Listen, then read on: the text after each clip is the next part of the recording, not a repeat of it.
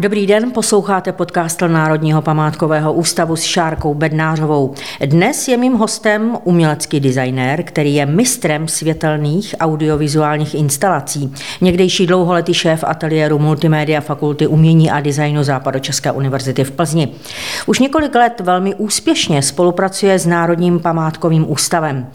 Například scénografie slavnostního předávání cen NPU Patrimonium pro futuro na nové scéně Národního divadla je spojena právě s jeho jménem. Honza Morávek.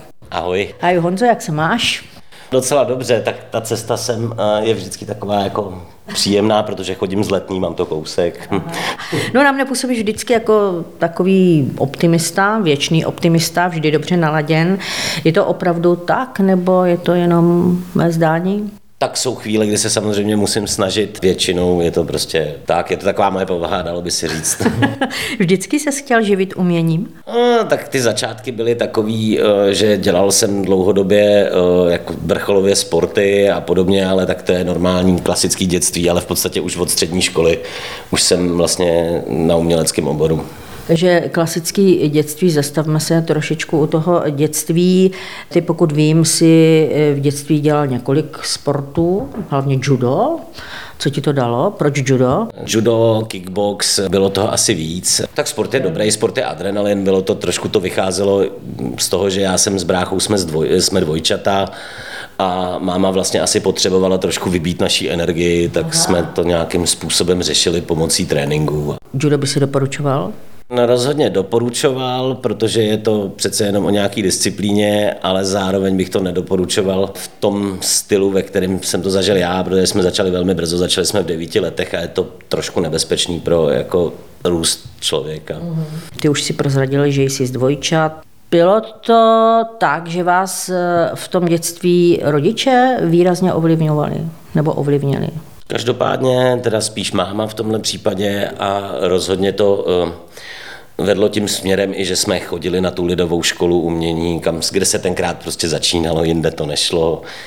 Těch kroužků, jako, který jsou dneska k dispozici, nebylo tolik, takže jsme procházeli prostě klasickým kreslením, keramikou, no a takový ty věci, co se normálně na lidových školách dějou. Takže jsi kreslil už od máma? Je to, i když se tomu můj táta vlastně nikdy nevěnoval, tak je to dědičný a vlastně kreslení mám vlastně z téhle části rodiny. Dědičný, čili prozradíš profese rodičů? Moje máma je jeden z vrcholových manažerů a táta je dabingový zvukař. Tak je tam trošičku toho umění. Rozhodně vyrůstal jsem vlastně ve zvukových studiích z nějaký části a tam byla velká vazba i k filmu, k hercům vlastně od mládí a taková tendence tímhle směrem jako jít. Bratr je taky umělecky zaměřen? Oba dva jsme studovali vlastně stejnou střední, ale v podstatě po střední škole jsme se rozešli těma 2 směrama, který jsme oba dva dělali. Jedno z toho byla ta umělecká, já jsem zůstal v té umělecký a zároveň jsme s bráchou jezdili hodně jako touring s kapelama velkejma a jsme se věnovali i té technické části. Můj brách doteďka vlastně jezdí s velkejma kapelama. Která umělecká díla si jako kluk vnímal nejdřív? Je to takový jako zvláštní směr, protože na střední školu byla taková tendence jako jít směrem jako na nějakou grafiku a podobně. Nevím, jestli tenkrát už člověk přemýšlel nad tím, že je pohodlnější sedět u nějakého počítače. Každopádně grafika to nakonec nebyla, už při přijímačkách na střední se to nějakým způsobem vyvinulo k plastickému umění, takže k sochařině, což je ten úplný opak, že člověk naopak nesedí a naopak si zažije jako fakt tu fyzickou práci. A vlastně ta sochařina mě provázela až vlastně jako na vysoké škole a byla celkově i takovým, nebo je doteďka mým takovým startovním bodem pro všechny instalace a pro všechny audiovizuální výstupy, protože to považuji za to samé jako za plastickou činnost. No ale neodpověděl jsi mi na otázku, jako v tom dospívání, v tom dětství, řekněme na té střední škole, jestli jsi vnímal nějakého umělce víc, jestli byl tvým nějakým inspirátorem? Já si myslím, že v tomhle to bude takový jako klasický postup, kdy člověk hodně vnímá to, co se zároveň jako učí, takže tam rozhodně jako na té sochařině pro mě byli důležitý lidi, jako je Konstantin Brancusi, nebo byl pro mě důležitý samozřejmě August Rodin, a pak se to vyvine dál. Teď hodně, jako vlastně poslední moje věci sochařský, tak ty zase směřují k Berníniemu, k manierismu, k nějakému dekoru a podobně. Takže pro pořádek, vystudoval si Vysokou školu umělecko-průmyslovou v Praze, sochařinu v ateliéru u profesora Jiřího Beránka. Jak na něho vzpomínáš? Jaký byl? Já bych to jako shrnul tím způsobem, že to bylo hodně intenzivní. Profesor Beránek byl člověk, který nikomu jen tak něco neodpustil. Byla to jako velká škola života, asi takhle bych to řekl.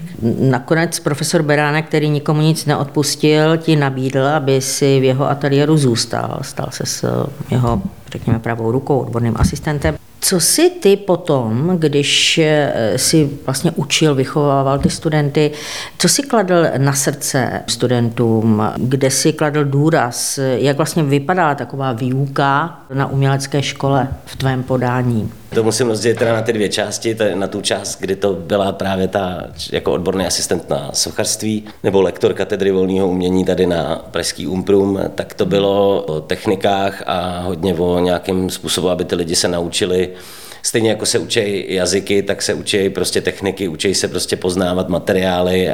Ta druhá část, to už jsou multimédia, kdy jako vedoucí oboru to bylo hodně založené na tom, aby ty lidi hodně začali vnímat vlastně svoje okolí, začali vnímat nějakou potřebu, aby nějakým způsobem vstupovali do toho veřejného prostoru a aby byli vlastně otevřený těma myšlenkama, aby nějakým způsobem se posouval ten jejich i cíl dostat se do té branže, ať už je to show business, nebo jsou to expozice, a vlastně aby nevnímali tu komerční část jako něco špatného a naopak, aby se do ní zapojili.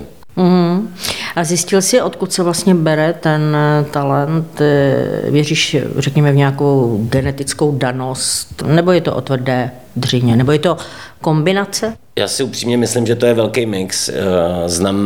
Poznal jsem za tu dobu mnoho lidí, kteří to měli hodně, vycházeli z talentu, ale ve chvíli, kdy tam neproběhlo nějaké vnímání toho okolního světa, nebo tam neproběhla nějaká ta tvrdá práce, tak se to neposouvalo a vlastně to zůstávalo furt na tom jednom bodu toho talentu. Samozřejmě ten talent je základ, ale i vlastně tam, kde toho talentu je míň, tak zase na druhou stranu znám lidi, kteří mají v sobě mnoho píle a dokázali se dostat vlastně i na tyhle ty lidi, o kterých se dá říct, jako že přicházeli už s tím talentem. Dnes už naučíš, nechybí ti to? Ne, v současné době si myslím, že je docela dobrý, že jsem zase na nějakou dobu jako odešel vlastně i z akademické půdy, protože jednak vnímám trošku jinak akademickou půdu současnou. No a to mě zajímá, jak vnímáš nyní akademickou půdu. I pro mě je důležitý, abych nezůstal na nějakém bodu, i sám sebe trošku posouval, protože škola na jednu stranu člověka drží v tom, že já jsem přes ty, já nechci říkat mladý lidi, ale přes ty mladý lidi jsem vnímal současný přístupy, sám jsem si vlastně od nich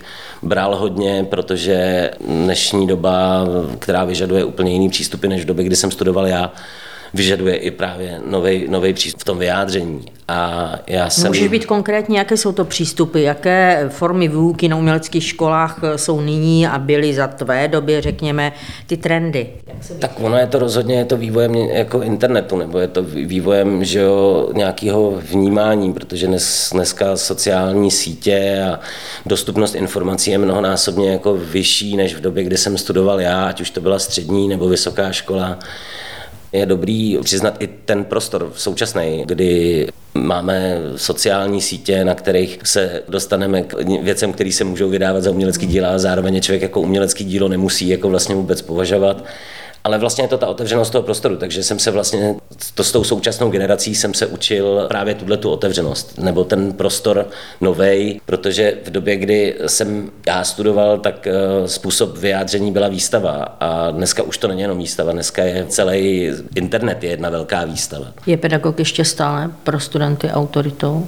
Tohle je taková, já to sám nechci vlastně schrnovat, protože tam na jednu stranu to může být i jako šikmá plocha. Já osobně jsem měl přístup ke svým studentům i vzhledem ke svému věku, že nepatřím mezi ty starý pedagogy, nebo neučil jsem v době, kdy je mi 50 a vejš. Tam to spíš fungovalo na způsobu komunikace, nějaký otevřenosti a vlastně ta autorita by tam neměla vznikat tím, že je budu nutit k tomu, aby tu autoritu uznávali, ale spíš, aby ji vlastně začali cítit sami. A to šlo tím způsobem, že jsem se zapojoval hodně často do spolupráce s nima, aby jako vnímali ten prostor podle toho, jak funguji i já jsem vnímal je a bylo to vlastně založené na nějaký otevřenosti a na nějaký komunikaci.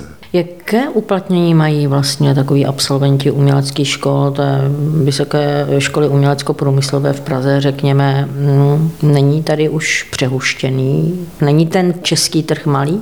Sochařů i v současné době není moc, ono jich je vlastně málo, protože jak jsem už na začátku zmínil, tam to chce hodně jako práce a je to o nějaký i fyzický dispozici a o tom nějakým způsobem zvládat jako materiály, techniky. Moje následování vlastně v rámci multimédií, tak tam to zase směřovalo k tomu, abych z té branže, ve které jsem léta pracoval technicky, tak aby jsme ji nějakým způsobem taky posouvali umělecky, protože umělecký obory vlastně v rámci jako světelného designu nebo videa a podobně, tak v showbiznesu neměli vlastně moc velký zastoupení z uměleckých oborů. V podstatě to dělal každý, kdo to uměl ovládat. Až před pár lety začala nastupovat tato éra, kdy vstupují absolventi uměleckých oborů, tak vstupují právě na tuhletu scénu. Tím se otevřely nový dveře, že jo? Ať už je to videomapping, nebo jsou to přesně velký projekce v rámci jako show. Tam se to nějakým způsobem teďkon uvolnilo a je dobrý, že vlastně tyhle ty studenti mají uplatnění a to je teda jedna z věcí, na kterou jsem docela hrdý z toho ateliéru, protože x mých absolventů právě se hodně dobře jako uplatnilo a zařadilo právě zrovna do tohoto systému. Kde bereš či impulzy pro tvou práci? Přichází to samo nebo čekáš na nějaké zadání? Co se týče mě a mojí volné tvorby, tak to klidně rovnou přiznám, většina toho vychází jako ze snu. Nevím, je to krásný princip a krásně funguje, tak se tomu poddávám a říkám si, že to nebudu omezovat. A co se týče těch samozřejmě komerčních projektů, tak tam přicházejí ty zadání, a tak nějak si jako většinou pohrávám s nějakýma věcma, který běží kolem toho, udělám si nějakou rešerši, která kolem toho klienta se pro mě nějakým způsobem pohybuje, abych měl nějakou svoji inspiraci a pak na základě toho prostě člověk slepí ten koncept a pak se k tomu musí nějakým způsobem vyjádřit ještě technicky, barevně a dalšíma. No, když jsem viděla seznam těch tvých uměleckých realizací, je to už tedy dlouhý seznam, které počíny si ty osobně nejvíce ceníš, které byly pro tebe nejnáročnější? Přišla možnost na zámku na Valči, kterou já jsem měl ještě ke všemu krásně spojenou s tím, že se jedná o expozici soch Matyáše Bernarda Brauna, kterýho můžu považovat za asi takový jeden z topů České republiky. Zároveň to byla možnost, kdy jsme přišli do úplně rozkopaný starý kovárny, kde ještě nic nebylo, takže vlastně začínáme na zeleném poli. Nebyla to žádná bílá galerie, tak tady to nainstalujeme, tady to nasvítíme, ale uděláme tomu úplně jiný způsob pro diváka a bylo to veliká riziko samozřejmě, protože jsme s Kastelánem několikrát řešili, jestli budeme schopní vlastně toho diváka přesvědčit o tom, že to je nějaký nový způsob a jestli ta kritika nepřijde jako příliš velká, protože je vždycky samozřejmě riziko začít s něčím novým. Každopádně si myslím, že zrovna já tomu pracovně říkám braunárium, ono se to tam ujalo, oni už tomu tak říkají všichni. Tam se to povedlo, protože je to propojení audiovizuální stopy, ať už je to hudební doprovod nebo světelný, který těm sochám dává jiný prostor, dává jim nějaký atmosféry, bouřka, vítr, procházejí tím prostorem. Pro posluchače byly to sochy Matyáše Brauna, které byly speciálně nasvíceny v hudebním podkresu nějakým způsobem, bylo to opravdu mystické, skoro já jsem tam byla taky a to velmi podařené. Ty jsi na Valči pracoval i na jiných projektech. Jaké to byly? Další je výstava fresek hřbitovního kostela z Doupova, kostel svatého Wolfganga, a to jsou zase fresky na zdi umístěný a opět je to pojatý tímhle způsobem, kdy zase je tam zvukový, ať už ruchový nebo hudební doprovod, a jsou tam vytvořený podsvěty světel zase kvůli atmosférám. Ještě je to vytvořený tím způsobem, že to je na ovládání pro diváka, který si tam může přepnout režim, který ho vlastně baví a zajímá, tu expozici posouvá mnohem dál. Pro mě samozřejmě bylo tam mnoho hlasů proti. Obě dvě ty expozice mají i tu možnost přepnout si to do klasických bílejch výstavních světel, tak aby si to člověk prohlídl v takzvaném, my tomu říkáme mod kunsthistorik, aby si člověk... Čiže v takovém čistém provedení. Čistý, jako kdyby to bylo v lapidáriu. S jakým materiálem vlastně ty pracuješ nejraději? Protože na té Valči se to vlastně propojilo. Ta sochařina, ty sochy, multimédia, světlo, muzika, audio, instalace.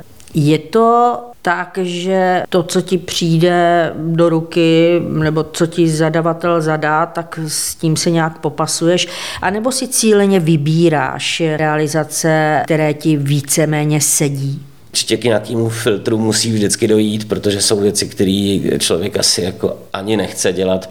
Co se týče těch materiálů, tak to je se mnou stejně jako u sochařiny. Jaký materiál byl potřeba, takový jsem použil. Ať už v současné době, ať už jsou to videa, světlo, mám rád hodně i v rámci jako eventu a mám rád nějaký plastické doplňky, které vlastně ten prostor pojímají a nějakým způsobem se i vyjadřují vlastně k tomu prostoru. To může zase vycházet z mýho studia, protože profesor Beránek byl jeden z nejlepších českých lantartistů, takže jsem si hodně jako pohrával i vždycky s prostorem a bylo to pro něj vždycky i důležitý, aby ta plastika se vyjadřovala k tomu prostoru. Jak jsi pohnal s prostorem na Bečově, protože tam každý ví, že je tam ta největší vedle královských klenotů, ta největší cennost, kterou Česká republika může mít, relikviář svatého Maura. To bylo hodně asi důležité, aby si vypíchl právě tady tuhletu vzácnost, kterou máme. Jak to tam vypadalo? Tady musím říct, já jsem nedělal expozici Maura, já jsem dělal jenom den jako otevření, který byl nazvaný jako Ostensio Reliquiarum, a byla to vlastně videoinstalace, která měla 3 projekce, jedna z toho byl velký mapping vlastně hned na čelo zámku, pak byly 2, který člověk potkal po cestě, a pak byla celková světelná vlastně atmosféra vlastně celého toho hradu a zámku, vlastně včetně nějaký jako zvukový, tam spíš ruchový stopy, která připomínala nějakou dobu. A musím říct, že mě to bavilo, protože to byla zase jako velká výzva pojmout prostor takhle velký, jako je vlastně celý hrad a zámek Bečov, vyjádřit se tam pro lidi, kteří vlastně úplně neočekávají, co se tam vlastně odehraje, a bylo to fajn, bavilo mě to, protože jsme měli nějakou svobodu, Kastelan nebyl ten zadavatel typu a já tady chci tohle, chci tady tamhle to mají kasteláni karlovarský asi společný, že člověku nechávají ten prostor a už si zvykli i na to, že já jim tam asi neudělám něco, co by bylo úplně v rozporu. Přejdeme tedy přímo k tomu patrimoniu, které já jsem vzpomněla už v úvodu. Od roku 2021 se věnuješ scénografii předávání cen Národního památkového ústavu. Tady musím říct, že vlastně úzce spolupracujeme se světově proslulou sklářskou společností Lasvit. V čem je práce s těmi skleněnými artefakty pro tebe výjimečná? Co sklo vlastně umožňuje? Mně vyhovuje práce s plastikou. Mně v rámci té scény vyhovuje mít element, prvek, kterýho se člověk jako zachytává očima, a to sklo samozřejmě díky svým reflexím a světelnostem dává ještě víc možností. To je poprvé, co jsi se sklem pracoval, nebo už dříve nějaké? Je to poprvé moje práce se sklem na scéně. Není to první práce se sklem, ale každopádně je to na scénu. Sklo je totiž neuvěřitelně nebezpečný materiál v rámci scény, ale tato scéna vlastně Národního divadla docela hezky jako je možnost to tam udělat, a zároveň přístup těchto ocenění je trošku jiný než klasický show business, kde kdyby se objevil skleněný prvek, tak je to za chvilku spíš nebezpečný pro všechny, kteří se tam pohybují.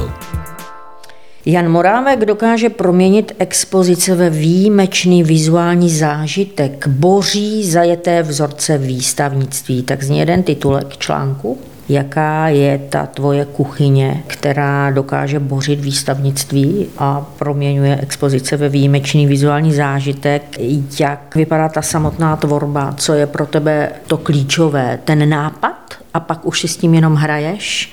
Těžko se rodící ten nápad většinou právě přijde úplně sám, nečekán, nezván, ale pak je to o té práci, samozřejmě je to vnímání toho prostoru, do toho já mám kolem sebe docela schopný tým, většinou složený z mých absolventů, takže i pomocí nějakého brainstormu jsme schopní vlastně ty věci posouvat, abych já nemusel navnímat úplně všechny možnosti, tak spolupracuju dost často i vlastně na těch základech. A mě to i baví, zároveň i ty lidi, kteří pak na tom pracují, tak je to samozřejmě taky baví o to víc, protože v tom mají tu svoji investici, tu svoji vlastně myšlenku a mě baví jako vlastně se s tím pohrávat. Pak se ty věci prostě tak přeformovávají, měnějí, pak přijde prostě mnoho nečekaných věcí, co smíme, co nesmíme. Pak přijde realizačních věcí, které jako vlastně jsou reální, jsou nereální. No a pak se to nějakým způsobem postaví, udělá se z toho ten projekt. Většinou u těchto expozic ještě tomu předchází postavit to jako celek, protože nelze tu expozici tvořit, takže tam přijdeme, tady něco našroubujeme a pak to zase odmontováváme. Funguje to tím způsobem, že to postavíme jako celek dopředu a pak už prostě na místě, jo, jsou tam překážky, ale většinou už si s nima poradíme. Vzpomínáš na nějakou realizaci, kdy jsi byl přesvědčený o své pravdě, řekněme, o tom nejlepším způsobu té realizace a ten zadavatel ti řekl, ne, já mám jinou představu, ty to uděláš podle mého?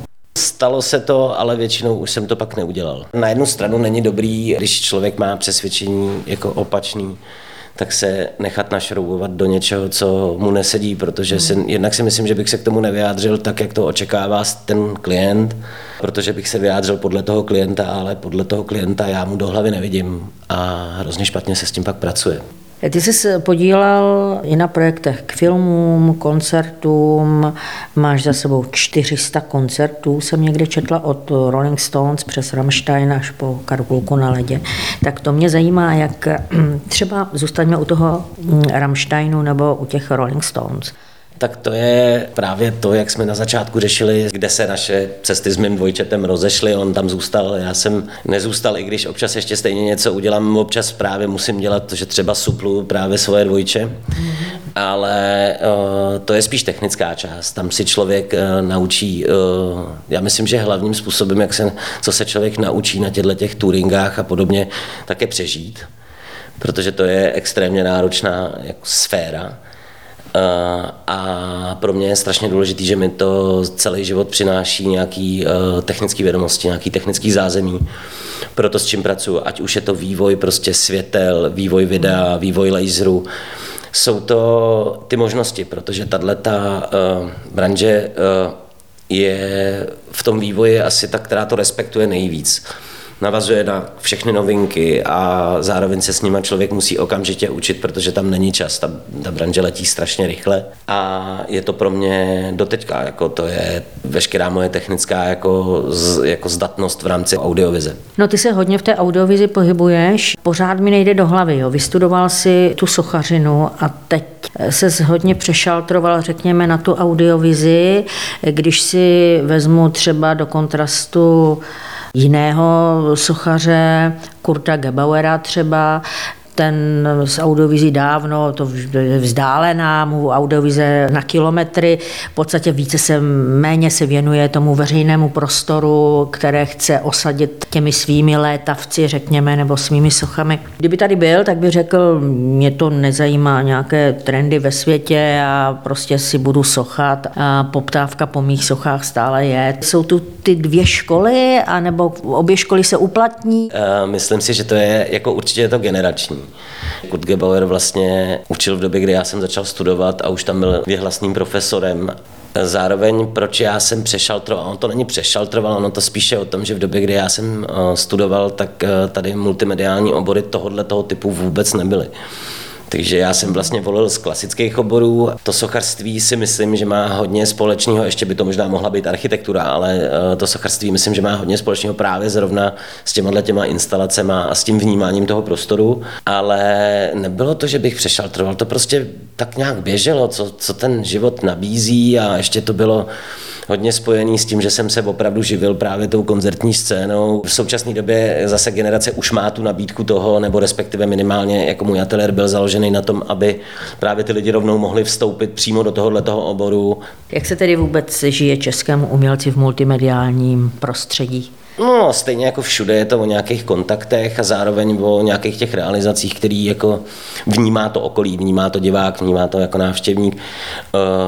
Zároveň je to i o vlastně tom veřejném prostoru, protože v současné době člověk vstupuje hodně do veřejného prostoru, nebo umělec, ať už jsou to instalace venkovní, nebo jsou to přesně za nás jsou to mappingy, který oslovují diváka, vlastně, který je kolem jdoucí. Není to divák cílený, ale je to divák, který přichází z ulice. Čemu se tedy věnuješ v současné době? Co tě zaměstnává? Navrhu 2 projekty, které jsou teda spíš projekty právě zase expozice. Jedno z toho je hodně multimediální. Dělám teď na eventech, které jsou zadavatel jako velký klient. To děláme teď s Xlabem, ale dělám 2 projekty. Jeden je pro muzeum v Lovicích, je to pro zámek Radiště a druhý je pro Teplický kostel povýšení svatého kříže. Takže památky.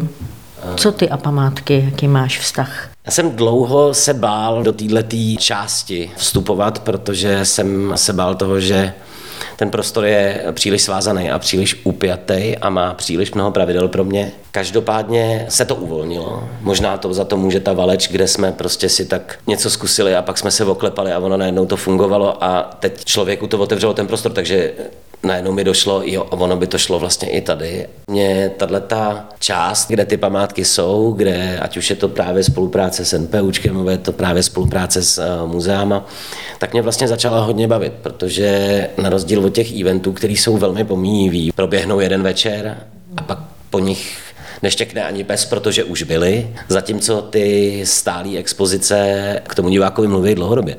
Takže mě to mnohem víc jako naplňuje. Ono to zase víc váže k té sochařině, protože ta socha taky zůstává, dokud ji nějaký režim nesvrhne, ale nedělal jsem nikdy věci, které by byly pro režimní, takže doufám, že mi nikdo nikdy žádný sochy někde rozsekávat nebude. Nakousl si jedno zajímavé téma. Jseš pro bourání soch? Já rozhodně nejsem pro bourání, já bych je zachovával, protože ono kromě toho, že to nějakým způsobem sice symbolizuje nějaký režim, tak ono nám to zároveň ale dělá takovej diář, tak něco, co bychom si asi měli jako pamatovat. Někam bych je umístil na nějakou velkou louku a abych z toho udělal takovej prostor, aby si i nastupující generace mohly prohlídnout, jak to bylo.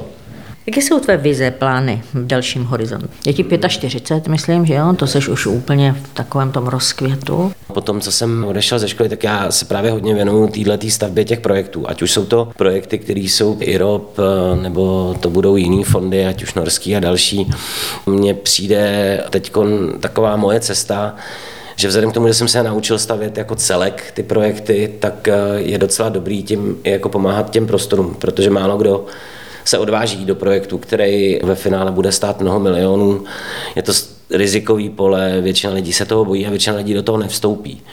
Mně vlastně přijde teďkon jako jeden z těch cílů, že připravuju ty projekty, který si posléze vezme do ruky projektový manažera, jenom to zařadí do tabulek a je možný to podat a zároveň a pak najednou může vzniknout prostě prostor na 5 let, kdy v rámci nějaké lokality vzniká něco, co tam prostě už bude na věky. A přitáhne to vlastně pozornost a nasvítí to, řekněme, i tu památku, která by jinak možná byla osiřelá. To jsou krásné cíle, Honzo. Já ti držím palce. Naším hostem byl scénograf, umělecký designér Jan Morávek. Díky za to, a že si k nám tady vážil cestu z Letné a přeju, ať se všem těm tvým realizacím hodně daří. Děkuju.